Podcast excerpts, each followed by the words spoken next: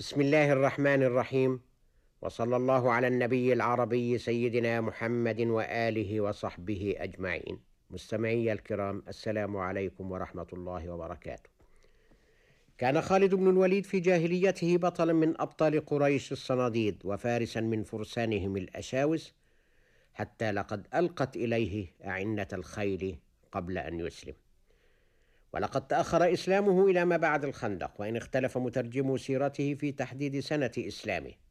وحارب المسلمين ولكنه كان كلما فرغ من معركة معهم شبت معركة في داخله بين العقل وبين ما درج عليه من وثنية.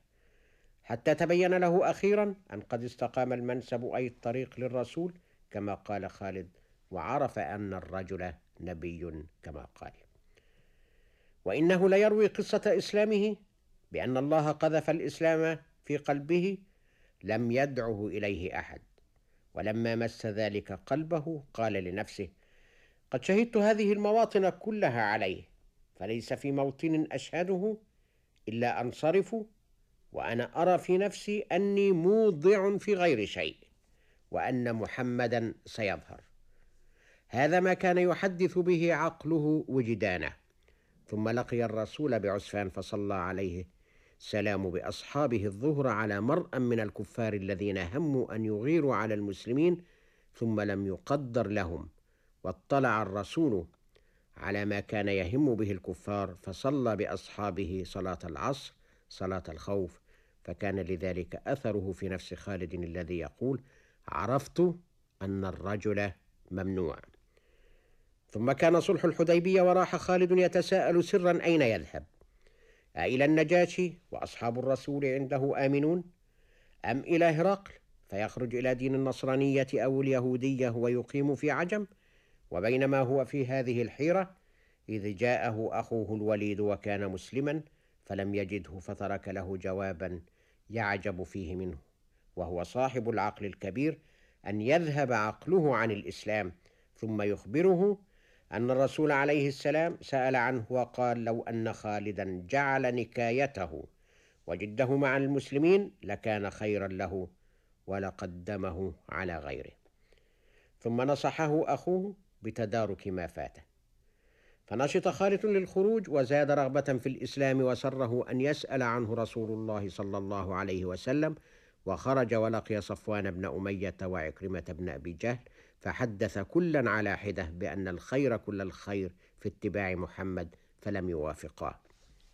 فمضى إلى بيته وخرج براحلته فلقي عثمان بن طلحة فحدثه بما حدث به صاحبيه صفوان وعكرمة. فأسرع ابن طلحة بالموافقة فخرج فصادف عمرو بن العاص فأفضيا إليه بقصدهما فإذا به هو الآخر مثلهما ومضى ثلاثتهم حتى دخلوا المدينة وأناخوا بظهر الحرة ركابهم.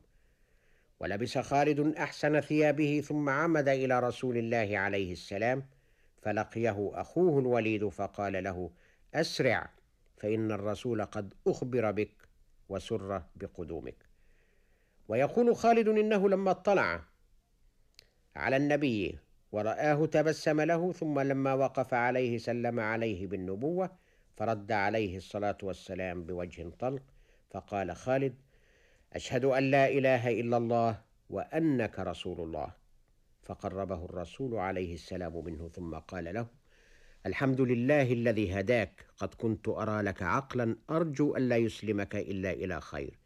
فأجابه خالد يا رسول الله إني قد رأيت ما كنت أشهد من تلك المواطن عليك وأني كنت معاندا للحق. فادعوا الله يغفر لي. فقال له رسول الله صلى الله عليه وسلم الإسلام يجب ما كان قبله. اللهم اغفر لخالد بن الوليد كل ما أوضع فيه من صد عن سبيل الله. وتفتحت أبواب السماء لتقبل هذه الدعوة الطاهرة. وفتح الله قلب ابن الوليد للإيمان فأسلم وكان إسلامه فاتحة خير ومطلع تاريخ جديد. وصدق خالد إذ قال عن نفسه للرسول عليه السلام أنا سيف الله وسيف رسول الله. يا رسول الله ارمي بي حيث شئت. فلندعو مستمعي الكرام لخالد بن الوليد بالرحمة وإلى قصة إسلام صحابي آخر غدا إن شاء الله. والسلام عليكم ورحمة الله وبركاته.